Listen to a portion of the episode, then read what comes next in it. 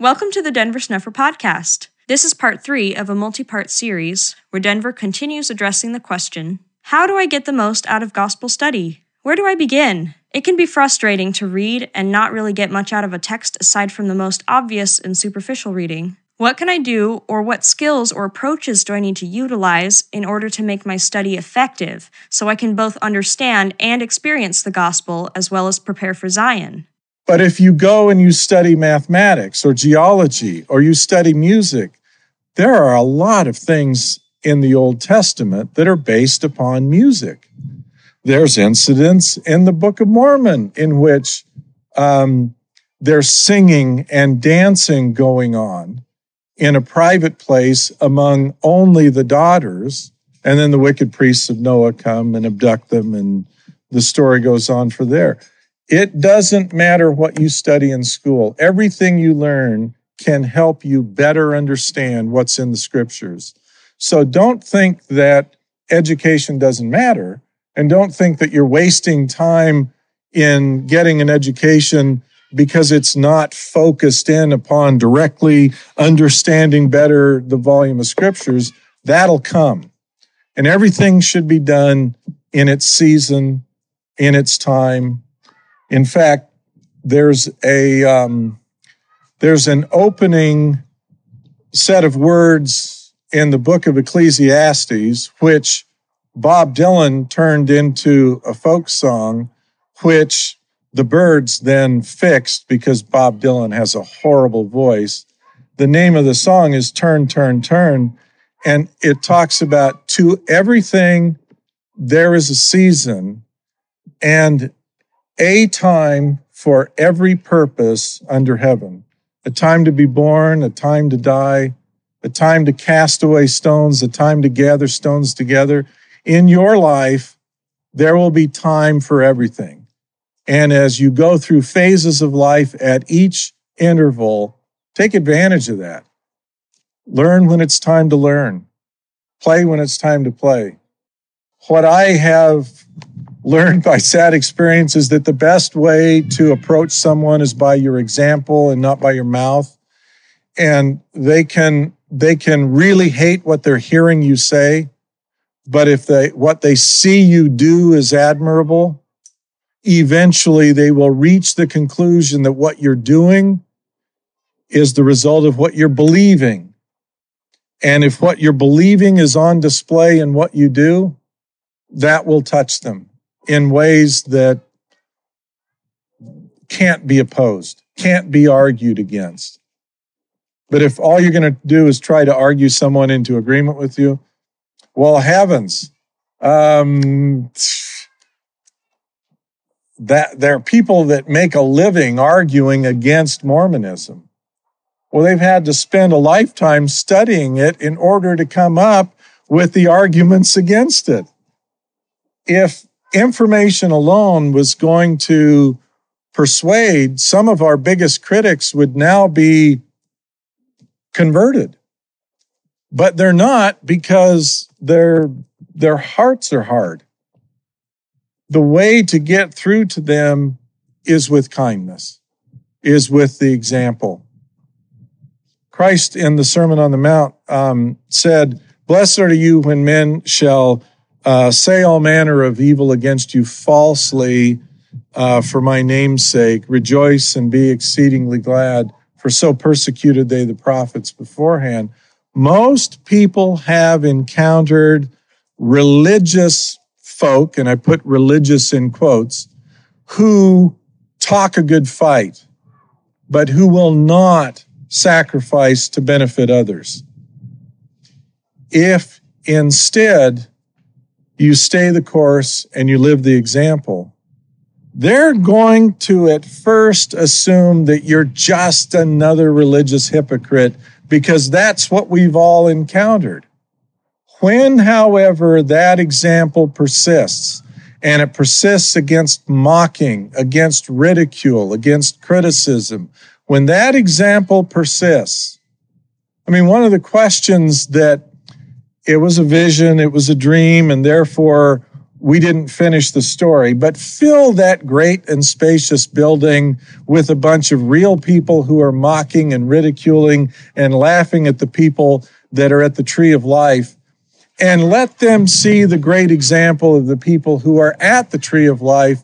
And before long, there will be some who leave the building and go and join the people at the tree of life, because that's what persuades, that's what convinces, that's what touches the heart. So I would say less preaching and more self-sacrifice and example, and even hard-hearted people will find themselves touched by what they see being done. We study the Old Testament to learn about individual salvation from God. We study the New Testament to learn about individual salvation through Christ. We read the Book of Mormon to reassure ourselves that, like those who lived before us, we can be individually saved in our day. We study the revelations of Joseph Smith to learn about individual salvation. Historic Christianity and the various Mormon traditions have all focused on individual salvation. Christians have been born again and found salvation through God. Mormons have had their calling and election made sure and claim God has saved them.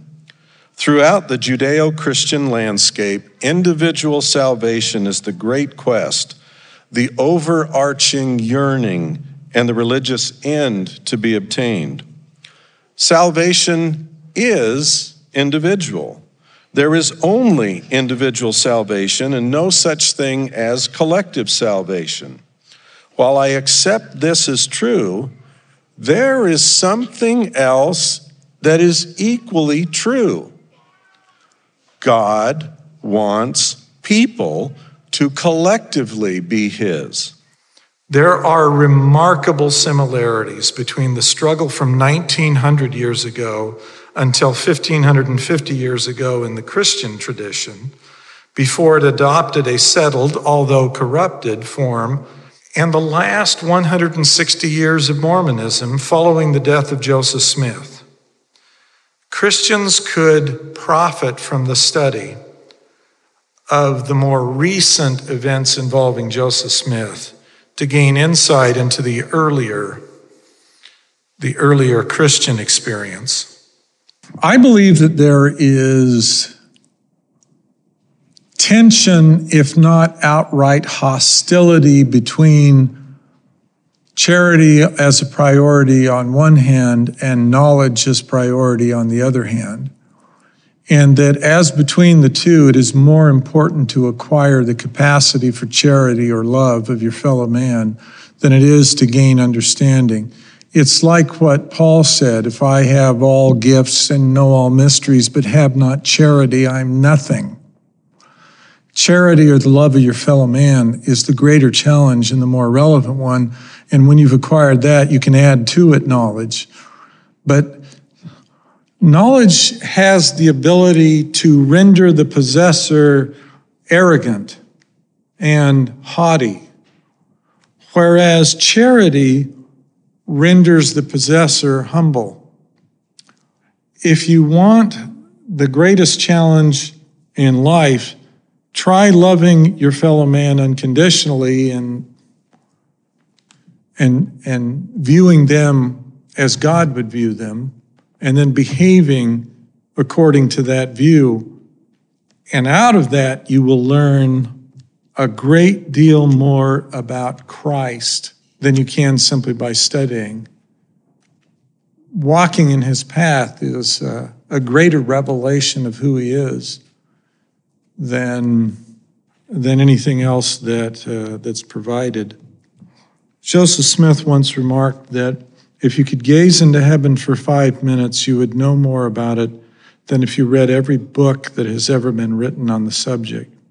Likewise, if you live charitably for 5 minutes in the presence of what you would normally condemn, what you would normally find repugnant, If you can deal with that charitably, you will understand Christ better than if you spend a lifetime reading books written about him.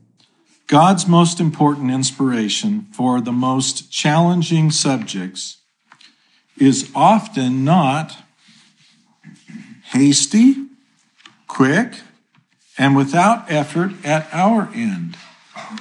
Consider the advice to Oliver Cowdery that he must study it out in his own mind first before asking God to tell him the answer.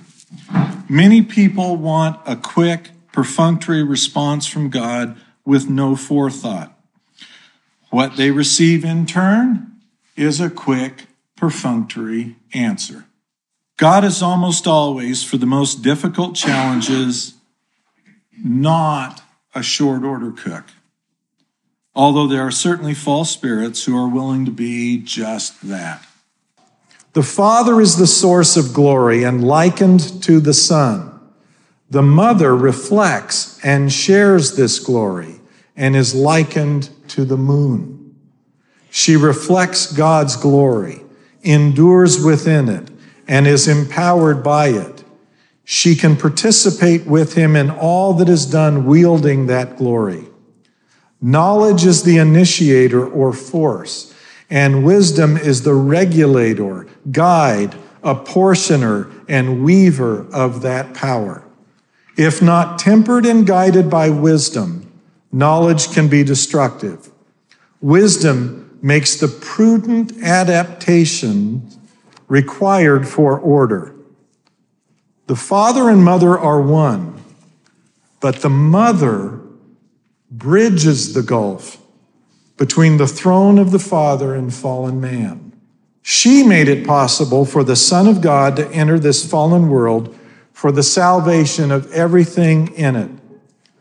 A great deal of reflection and studies needed to understand all this implies.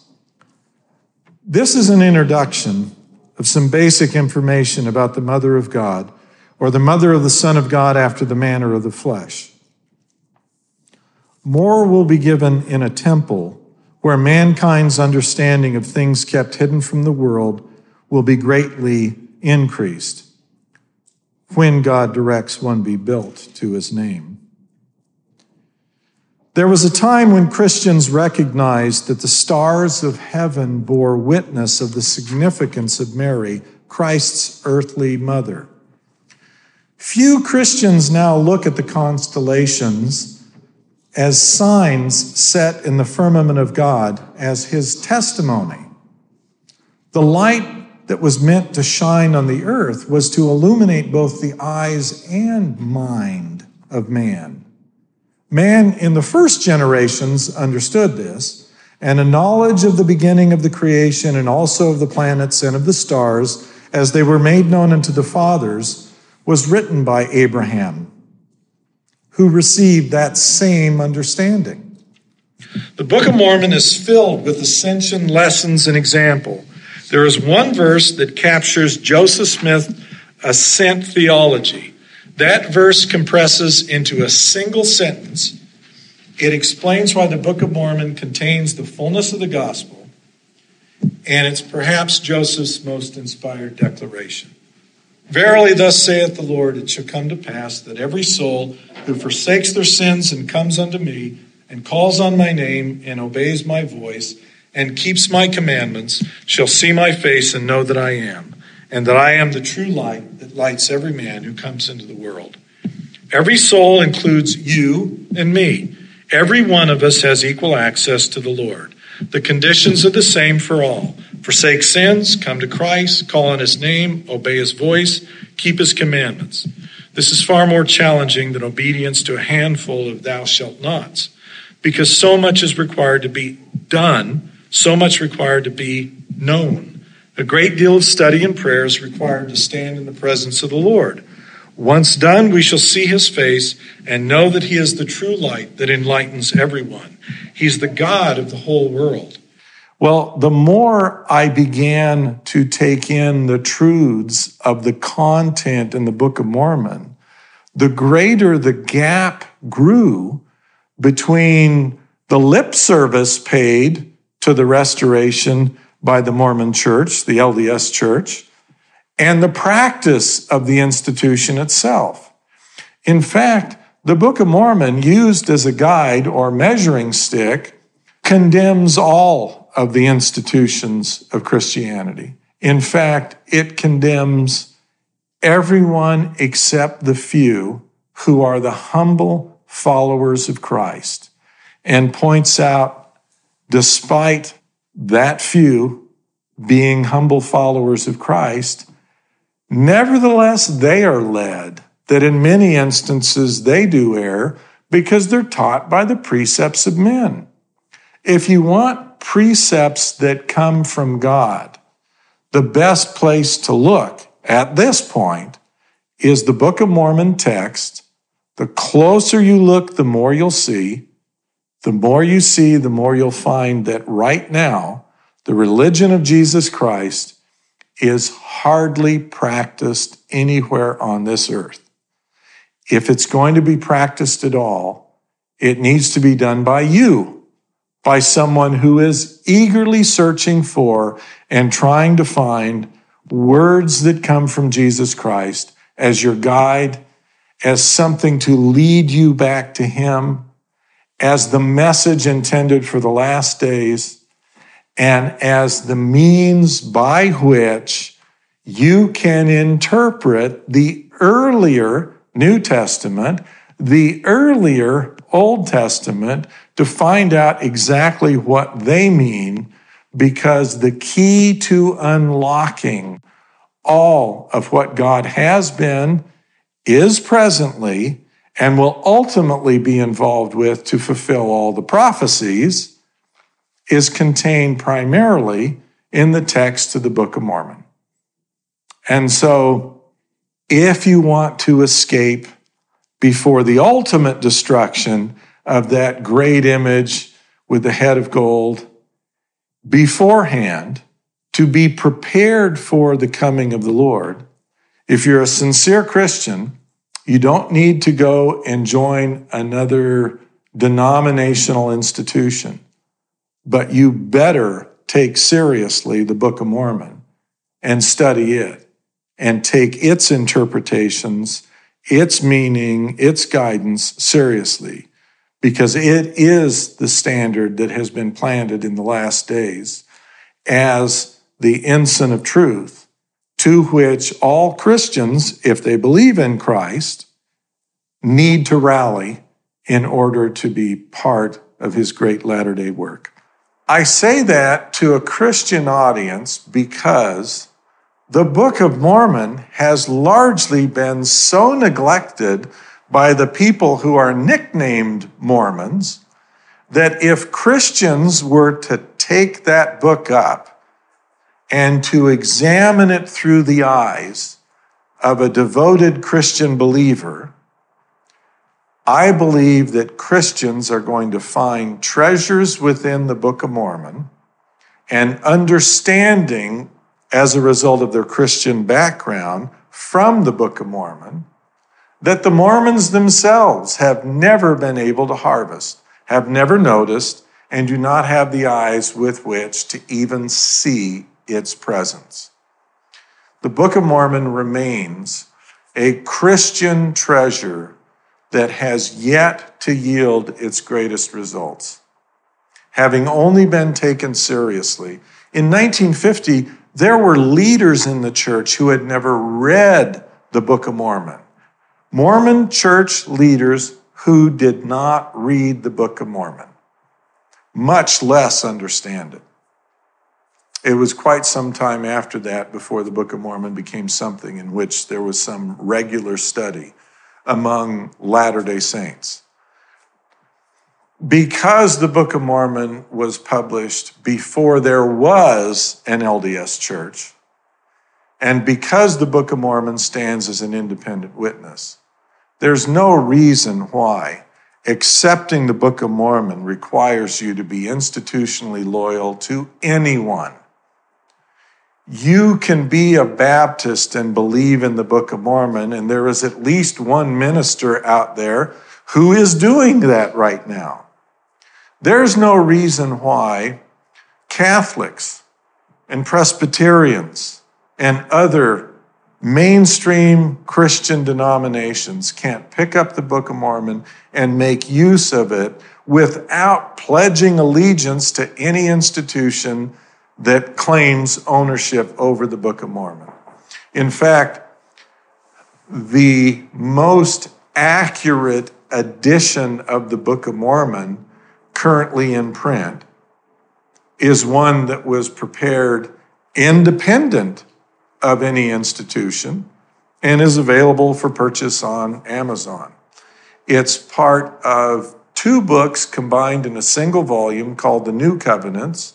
The first half of the book is the New Testament, and the second half of the book is the Book of Mormon.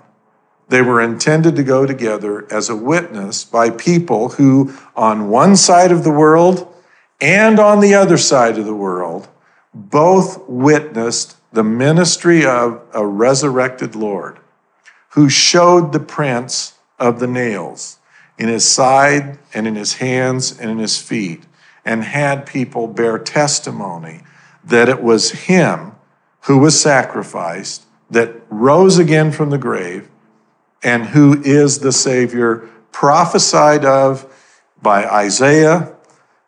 He uses Malachi in the Book of Mormon. He uses other texts to demonstrate and to teach his identity as the Son of God and the Redeemer of mankind.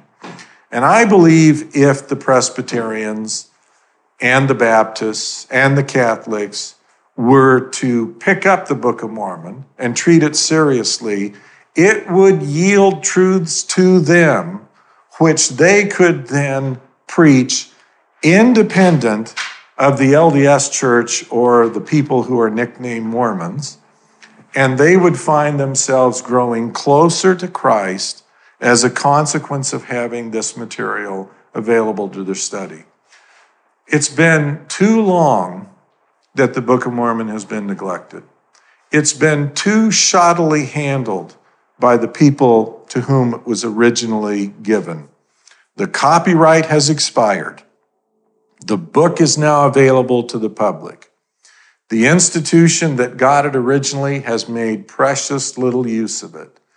And if you find yourself not only disbelieving the LDS Church, but because of your institution's native hostility towards the LDS Church, you will find in the Book of Mormon a great deal of ammunition to use to condemn, to criticize, to censure the LDS institution, because the Book of Mormon spares very little ink in criticizing, condemning, and judging harshly the people to whom the Book of Mormon would be delivered, including the LDS Church.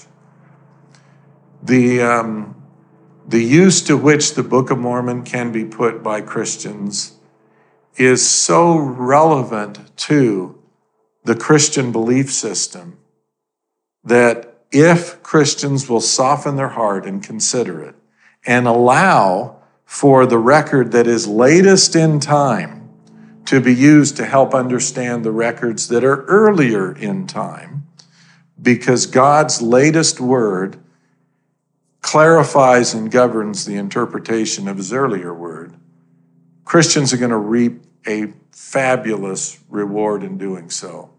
And unlike the texts that we have in the New Testament, many of which are copies of copies of copies that we know have been altered in the process of transmission, Bart Ehrman, a one-time believer, now agnostic, parsed through the text of the New Testament, compared it to quotes in the Anti-Nicene, the Pre-Nicene Fathers, and to internal evidence in the New Testament itself, and reached the conclusion that the New Testament text deserves a great deal of skepticism because the method and manner of its transmission has been demonstratively shown to be inaccurate and the record to be muddled. In one place, the less altered text of Hebrews preserves the words that are drawn right out of the 7th chapter of Proverbs. This is my son, today I have begotten you. A statement that was made prophetically about Christ. The book of Hebrews preserves it in that form. The Gospels, however, were altered, and the statement that was made at the time of the baptism of Christ, when John the Baptist was baptizing the Lord, was changed to be, "This is my beloved Son in whom I am well pleased," because of a controversy that erupted over the nature of Christ during the Christological debates of the 3rd and 4th century. And it's one of the illustrations that Bart Ehrman points to in his book, The Orthodox Corruption of Scripture. That title tells you something about the transmission of the New Testament. The Orthodox Corruption of Scripture. Bart Ehrman isn't the only scholar, but his books are fairly easily available if you're interested in the topic through Amazon. Another scholar who has done essentially the same thing in picking apart the Old Testament and the integrity of the transmission of the Old Testament text is a Methodist scholar in England named Margaret Barker, whose works demonstrate that there was an earlier, an older religion that got defeated at about the time that the Jews were taken captive into Babylon. And on the return from the exile, a new religion that had been altered emerged. Christians generally view information like that as threatening the very core of their religion, because if their Bible is flawed, and not inerrant, if their Bible has been poorly transmitted and is inaccurate, then the basis upon which they seek salvation is itself threatened. The Book of Mormon, on the other hand, bears witness of the very same Lord in essentially the very same kinds of terms, identifying him as having accomplished the work of the redemption by the sacrificing of his sinless life in order to defeat death and to restore mankind back to life. But unlike the transmission of the Bible record, the Book of Mormon record was preserved for generations by a singular transmission through a line of record holders. At the end of that line, a prophet named Mormon, hence the name for the book, did a summary explanation excerpting from all of the prior records a final and inspired, God-commanded and prophetically infused record summary of the preceding nearly millennium of history, giving us the truths that God wanted preserved. He turned that record over to his son. His son finished it up and then buried it up. And when it came forth out of the ground, it was translated by the person who accomplished the translation through the means he called the gift and power of God. And the original language in which the Book of Mormon was first published in the last days was English. The original of the first transcription has been preserved in part. It was put into a cornerstone and water damaged it. And so we only have about 28% of that original. But the original was hand copied before it was taken to the printer for the first printing. And all of that printer's manuscript still exists.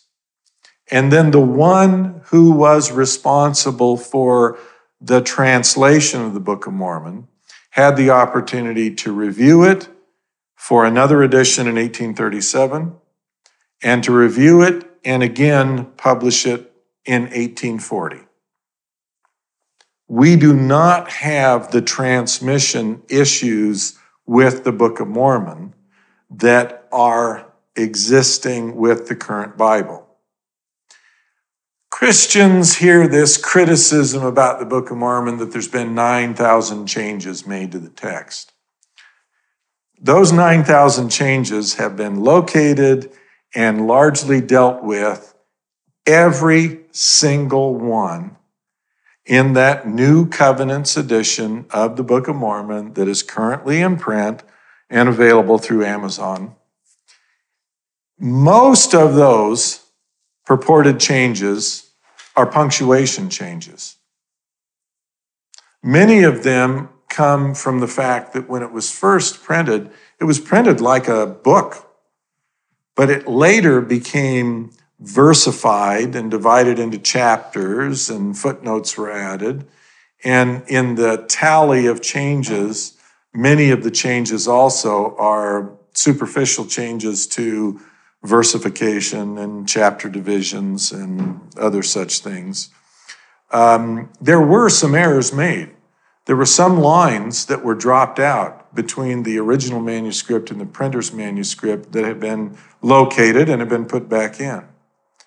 But even with every one of the identified changes to the Book of Mormon, the fact is that it is demonstrably on a whole other order of magnitude, more faithfully preserved and more reliably a text attesting to Jesus Christ than anything that we have transmitted in the Bible. In short, if you are a Christian who feels some insecurities as a consequence of the criticism leveled at the Bible because of its clear transmission issues, it's very demonstrably true problems of conveying the text from the original authors down to what we get printed, and the vagaries of how you convert some Greek lettering into other languages. I mean, at the time the New Testament was written, the form of Greek that was used didn't have lowercase. It only had uppercase, didn't have punctuation, and in almost every text, there's no separation from the end of one word and the beginning of another. Dividing it up into words, upper and lower casing the alphabet that was used, all of that was accomplished by monks hundreds of years after the original text had been handed down. Well, the Book of Mormon has far greater integrity. So if you're insecure about the reliability of the content of the Bible, none of those insecurities should attach to the text of the Book of Mormon. The Book of Mormon is not only a testimony of Jesus Christ, but it is perhaps the most reliable testimony of Jesus Christ that exists in available print right now, today, in the English language. So, if you're a Christian and you're sincere about your faith, I think you neglect the Book of Mormon at your peril. If God has sent to you a message, a testimony about his only begotten Son, in order to bring you closer to him, to prepare you for the day of his coming, to judge the world, and you decide that you're simply going to dismiss that message that came from God then what kind of a Christian are you really? Have you no faith? Do you think that God cares less about the generation of people who will be on the earth at the time of his returning to judge the world, cares less about them than he did about the people to whom he came and ministered when he came here to sacrifice his life to redeem mankind? Institutional, formal churches invest in programs and productions to help their members believe in God. Institutions pre-package what is taught so their members will agree with them on religious worship. God has provided you scriptures and given you the ability to read and think. You need to find God directly and let your religion include your individual search for truth. Joseph Smith defined Mormonism in this way. One of the grand fundamental principles of Mormonism is to receive truth, let it come from whence it may. We all want to freely search for truth, and when we find it, we want to be free to accept it. That is Mormonism. That is us. There's a new edition of scriptures available in paperback and online. They will soon be available in a leather-bound edition. These new scriptures are the most accurate and complete volumes of Joseph Smith's work made available. If you study them, your understanding of the restoration will exceed all others. Make them something you review daily, even if you only have a few minutes. While Joseph Smith was alive, he taught that the restoration would fail if the saints did not have the new translation of the Bible published as part of their scriptures. Joseph said, God had often sealed up the heavens because of covetousness in the church, said the Lord would cut his work short in righteousness, and accept the church received the fullness of the scriptures, that they would yet fall. After that warning on July 17th, 1840, 2 men were assigned to go on a mission for the purpose of raising money to publish the scriptures. These included a new edition of the Book of Mormon and the Joseph Smith translation of the Bible. In October 1840, a letter to all the saints was published in the Times and Seasons, asking for their full support in the effort to publish the new translation of the scriptures. That effort failed to put the Joseph Smith translation in print, and Joseph died without it ever being published. Excerpts with edits done by others were published by the Reorganized Church of Jesus Christ of Latter-day Saints, but it failed to include all of Joseph's work. The new edition of the scriptures is the first time the full work Joseph accomplished without additions and including hundreds of punctuation changes previously omitted have been made available in print. You are the first generation to have these scriptures available. Do not neglect them. There are 2 things that will bring you closer to God than anything else. Start this in your youth. First, personal scripture study. Learn from them when you have time. Your private study will be more important than what others tell you about the scriptures. Second, personal prayer. Your private time spent in prayer will have the power to shape your life. If you study the scriptures when you're alone and you pray in private, these 2 things, more than anything else, will draw you to God. Joseph Smith once said that a man can get closer to God by heeding the Book of Mormon than any other book, and that it was the most correct book that there is, and that if you will abide its precepts, you will come closer to understanding God. I started out with the Book of Mormon as a pedestrian looking at the book and saying, yeah, it's something. And it's part of the religion. If I had not been called to be a gospel doctrine teacher and left in that position, I moved again into a third location. I taught gospel doctrine in Pleasant Grove, Utah, Alpine, Utah, and Sandy, Utah, in two different places there. I was this guy going through this material. It took between 10 and 20 hours of study and preparation each week for a 50-minute class as I went deeper and deeper into the text of all these materials, but deepest of all into the Book of Mormon. One of the things that I have, and I want to point out to you these features of the new scriptures in hopes that you'll take note of the same kinds of things.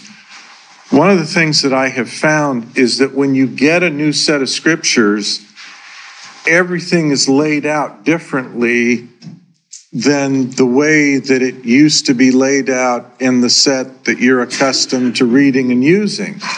As a result, what used to be on the top left-hand side is now on the bottom right-hand side. Everything is reoriented, and the new scriptures do not have versification. They're divided into paragraphs in order to have complete thoughts gathered together. Now, the paragraphs are numbered in order to cite them, but the purpose was to divide it into paragraphs so that you got a complete thought. Therefore, when you're reading something that you're used to seeing out of context as some verses in the scriptures are a phrase. They're not even a sentence. They're just a phrase. But the phrase belongs inside a sentence, and the sentence belongs inside a paragraph. And when you pick up the new scriptures and you read them in this current layout, everything changes. You begin to see things. I have read one way a passage in a January 1841 revelation the entire time, over 40-some years, I read it the same way. I got the new scriptures with the new layout, and I read the same material, and all of a sudden, it has a different meaning. I'm not gonna take the time to read it, but I want you to find it. It's the January 1841 revelation. When you have time, read it. And read the words about,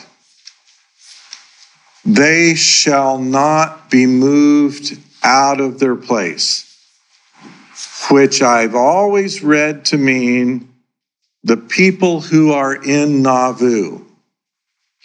And if they're faithful, the people who are in Nauvoo shall not be moved out of their place. In the new scriptures, I read that, and I believe it is referring to Joseph and Hiram Smith, that they would be preserved and not moved out of their place if the people were faithful. And if they were not, they were going to lose Joseph and Hiram. Now, it doesn't matter whether the words are referring to the people living in Nauvoo or to Joseph and Hiram. The sign was that they would be moved out of their place, and both were. We lost Joseph, we lost Hiram, and we lost Nauvoo. So things like that happen when you've got the new scriptures. Last night, as I was listening to Jeff and others who spoke, one of the things that struck me is that almost all revelation going back to the days of Adam and coming right down to today, come as a consequence of understanding Scripture. That was true even of Enoch, because Enoch had a record that had been handed down from Adam. And in the case of Abraham, the records belonging to the fathers fell into his hands, and he studied them to gain the understanding that he had. Micah quotes Isaiah. Isaiah quotes Zenos and Zenoch. Jacob quotes the allegory of Zenos. Nephi quotes Isaiah. All of them study Scripture in order to get an understanding, and revelation is largely based upon expanding your understanding of Scripture. The Book of Mormon is really the keystone of the religion, but also the keystone to revelation itself.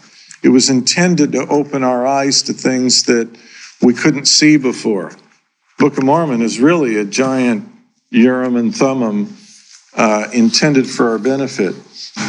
By studying the Scriptures and plumbing the depths of the message that we have in the Scripture record that's in front of us, you can arrive at a point in your understanding in which it really doesn't matter if an angel appears to you or not.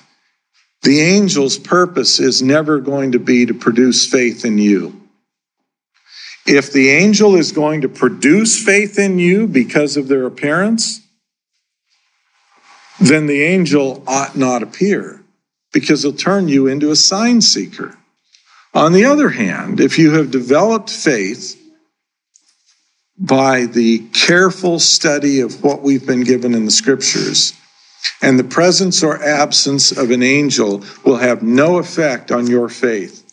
You will believe, you will have confidence, your understanding reaches the same depth with or without the angel's presence. Then there's no reason for the angel to withhold. There's no reason for him not to appear.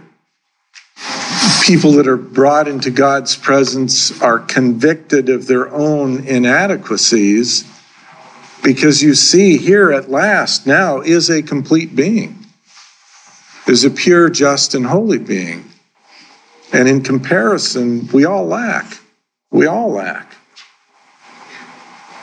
When Isaiah was caught up to the presence of the Lord, he's shouting, "Woe is me, I'm undone. I'm a man of unclean lips. I dwell among people of unclean lips." He recognizes the enormity of the gulf, the gap between him and God.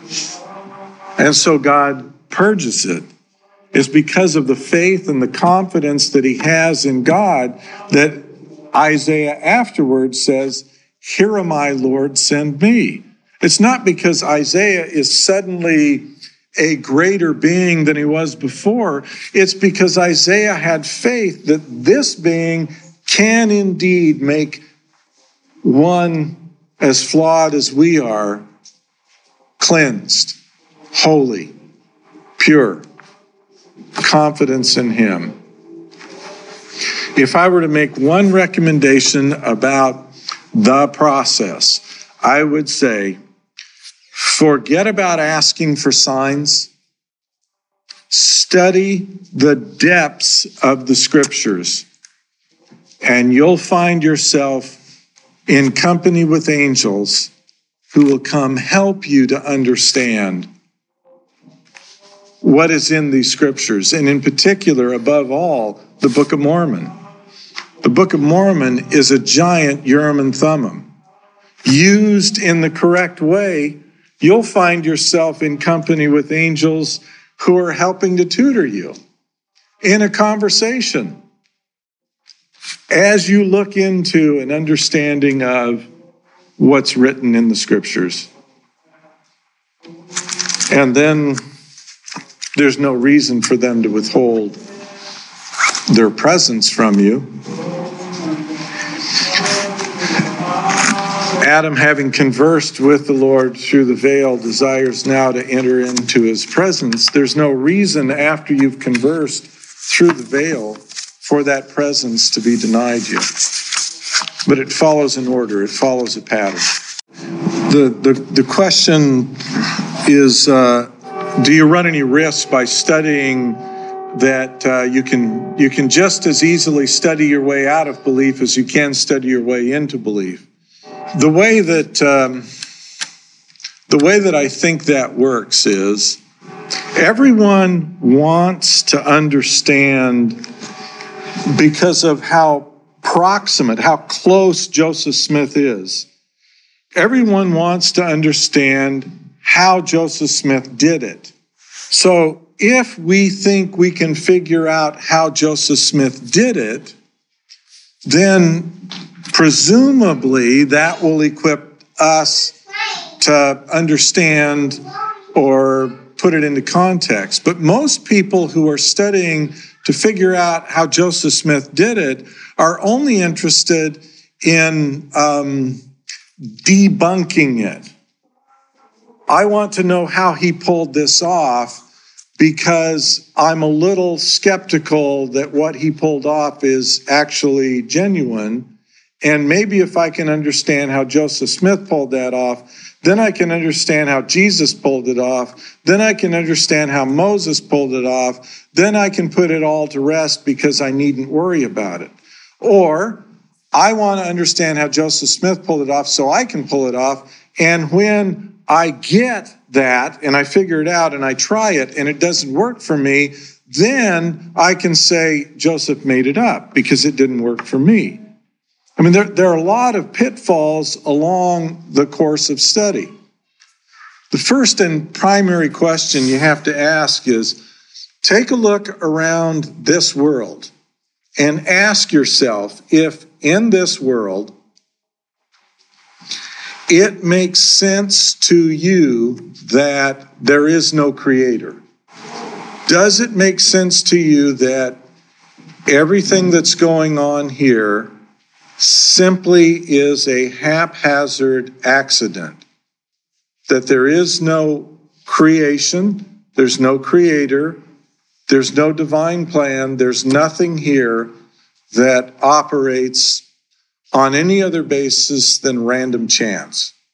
If you reach the conclusion that everything that's going on here could possibly be by random chance, then read Darwin's Black Box. There's a little over 200 different things that have to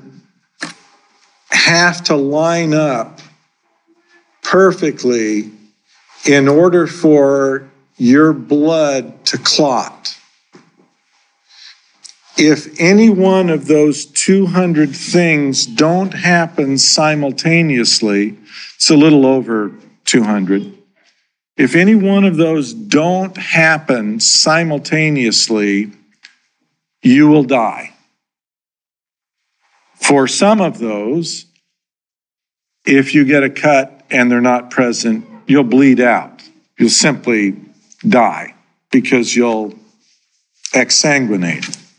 For others of those, if you get a cut, your entire blood system will turn solid and you will die because clotting knows no end. Darwin's Black Box makes the argument that it is evolutionarily impossible for trial and error to solve the problem of blood clotting, because every one of the steps that are required, if nature simply experiments with it, kills the organism. And that ends that. You don't know that you're going to succeed until you've lined them all up and you've made them all work. It's an interesting book, Darwin's Black Box. In essence, it's saying that the evolutionists require more faith, really, than do people that believe in God, because the theory upon which they base their notion requires far too many things to occur by trial and error than is conceivably possible. Well, if there is a creation, then there is a creator. If there is a creator, then the question is, I assume all of you have had a father or a grandfather, someone that you respected, a mother or a grandmother, an aunt or an uncle that over the course of a lifetime developed skills and talents and humor and character, someone that you admire. And then they pass on. How profligate a venture is it to create someone that you, a creation that you view as noble, as worthy, as admirable, as interesting, as fascinating, some person that you love, take that and just obliterate it. God, who can make such a creation, surely doesn't waste a creation. He's not burning the library at Alexandria every day by those who pass on. God had to have a purpose behind it all. I don't know how many of you have had a friend or a loved one or a family member who passed on, who subsequent to their death appeared to you, had a conversation with you, in a dream, in a thought. I can recall going to my father's funeral, and his casket with his body was in the front of the little chapel we were in, but his presence was not there.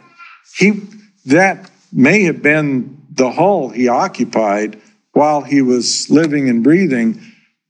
I had no sense at all that my father was there. I did have a sense that he was present, but he wasn't in the coffin. He was elsewhere in the room. I couldn't see him, but I could have pointed to him and said, he's here. In fact, I made a few remarks at my father's funeral, and I largely directed them at him. Nature testifies over and over again. It doesn't matter when the sun goes down, there's going to be another dawn. It doesn't matter when all the leaves fall off the deciduous trees in the fall, there's going to come a spring. There's going to be a renewal of life. There are all kinds of animals in nature that go through this really loathsome, disgusting, wretched existence, and then they transform. And where they were a pest before, now they're bright and they're colorful, and they fly and they pollinate. Butterflies help produce the very kinds of things that their larva stage destroyed. These are signs. These are testimonies. Just like the transformation of the caterpillar into the butterfly, the pest into the thing of beauty, the thing that ate the vegetables that you were trying to grow, into the thing that helps pollinate the things that you want to grow. That's the plan for all of us. So when you study the scriptures, the objective should not be, can I trust the text? Can I evaluate the text? Can I use a form of criticism against the text in order to weigh, dismiss, belittle, judge? Take all that you know about nature. Take all that you know about this world and the majesty of it all. Take all that you know that informs you that there is hope, there is joy, there is love. Why do you love your children? Why do your children love you? These kinds of things exist. They're real, they're tangible, and they're important. And they're part of what God did when he created this world. Keep that in mind when you're studying and search the scriptures to try and help inform you how you can better appreciate, how you can better enjoy, how you can better love, how you can better have hope. What do they have to say that can bring you closer to God? Not, can I find a way to dismiss something that Joseph said or did? As soon as Joseph was gone off the scene, people that envied the position that he occupied took over custody of everything, including the documents. And what we got as a consequence of that is a legacy that allowed $1 trillion empire to be constructed. Religion should require our sacrifice. It should not be here to benefit us. We should have to give, not get. And in the giving of ourselves, what we get is in the interior. It's in the heart. It's the things of enduring beauty and value. If your study takes you away from an appreciation of the love, the charity, the things that matter most, reorient your study. So today you spoke of the need to plumb the depths of Scripture, particularly the Book of Mormon, and how it becomes Urim and Thummim to us.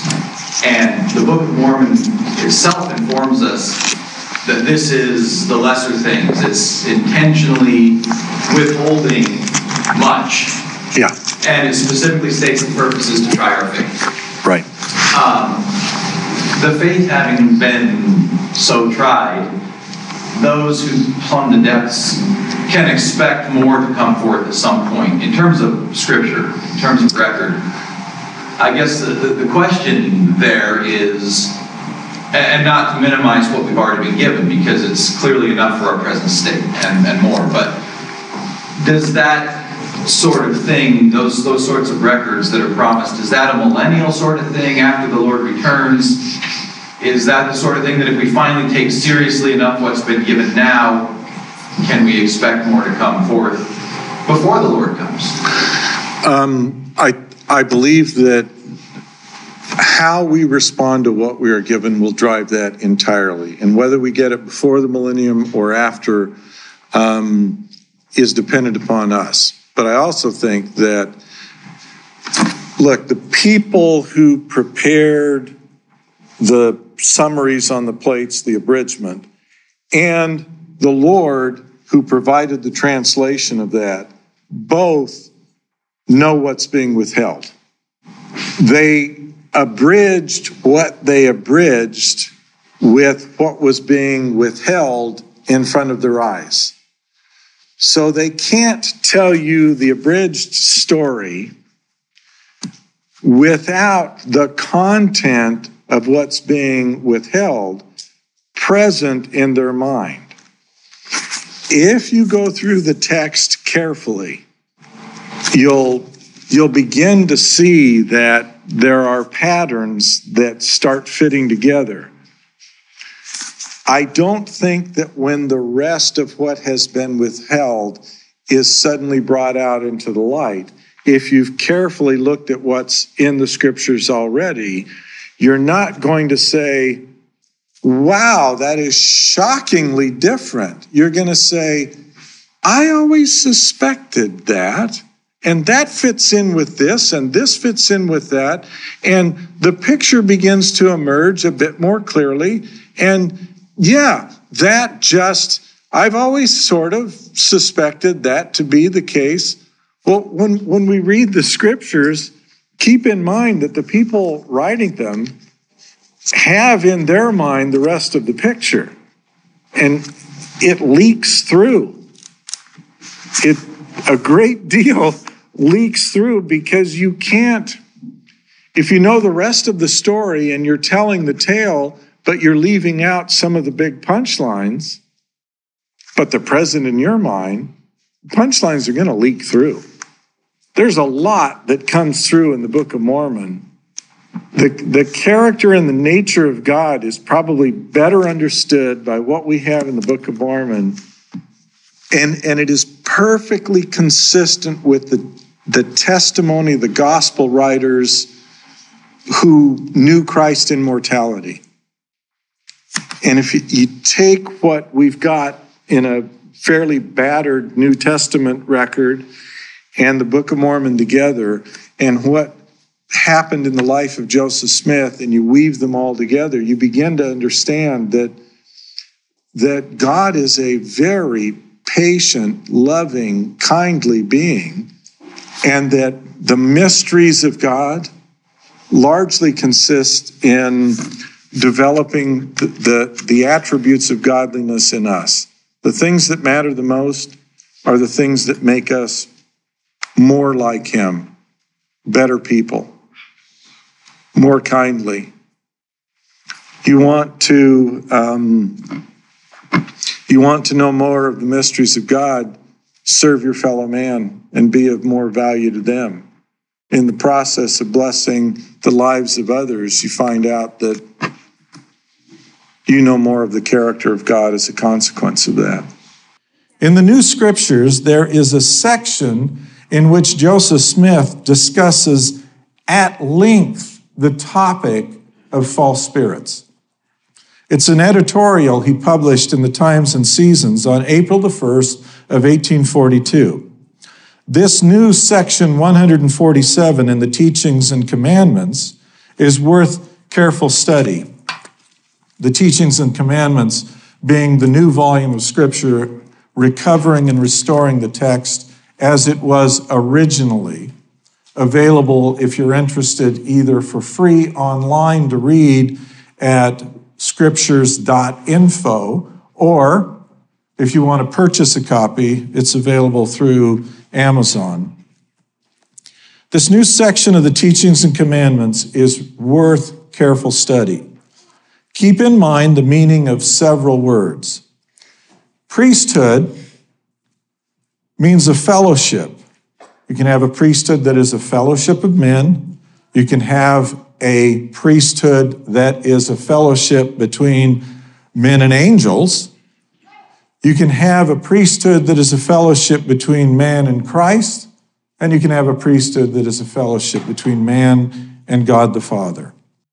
You pray each time you partake of the sacrament to always have my spirit to be with you. And what is my spirit?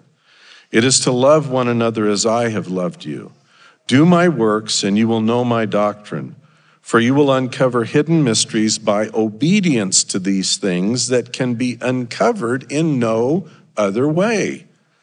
This is the way I will restore knowledge to my people. If you return good for evil, you will cleanse yourself and know the joy of your master. You call me Lord and do well to regard me so, but to know your Lord is to love one another. Flee from the cares and longings that belong to Babylon. Obtain a new heart. For you have all been wounded. In me you will find peace, and through me will come Zion, a place of peace and safety. Be of one heart, and regard one another with charity. Measure your words before giving voice to them, and consider the hearts of others. Although a man may err in understanding concerning many things, yet he can view his brother with charity and come unto me, and through me he can with patience overcome the world. I can bring him to understanding and knowledge. Therefore, if you regard one another with charity, then your brother's error in understanding will not divide you. I lead to all truth. I will lead all who come to me to the truth of all things. The fullness is to receive the truth of all things, and this too from me in power, by my word and in very deed. For I will come unto you, if you will come unto me.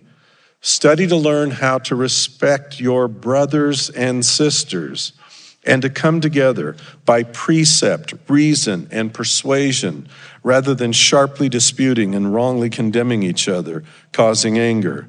Take care how you invoke my name. Mankind has been controlled by the adversary through anger and jealousy, which has led to bloodshed and the misery of many souls. Even strong disagreements should not provoke anger, nor to invoke my name in vain, as if I had part in your every dispute. Pray together in humility, and together meekly present your dispute to me. And if you are contrite before me, I will tell you my part. We're separated from the first fathers, to whom our hearts must turn by a vast expanse of time, language, and culture. How can we best reach out in our hearts and our minds to these successful mortals? You know, it's a great question. There is an enormous advantage that you'll find in reading the new scriptures and all of the things that have been added that focus upon that, both in the Old Covenants and in the Teachings and Commandments in particular, those two, where our knowledge of what the fathers were up to is enormously expanded. And then in parts of the New Covenants that have been added through the Joseph Smith translation, I think the scriptures equip us to accomplish something that study them, look there.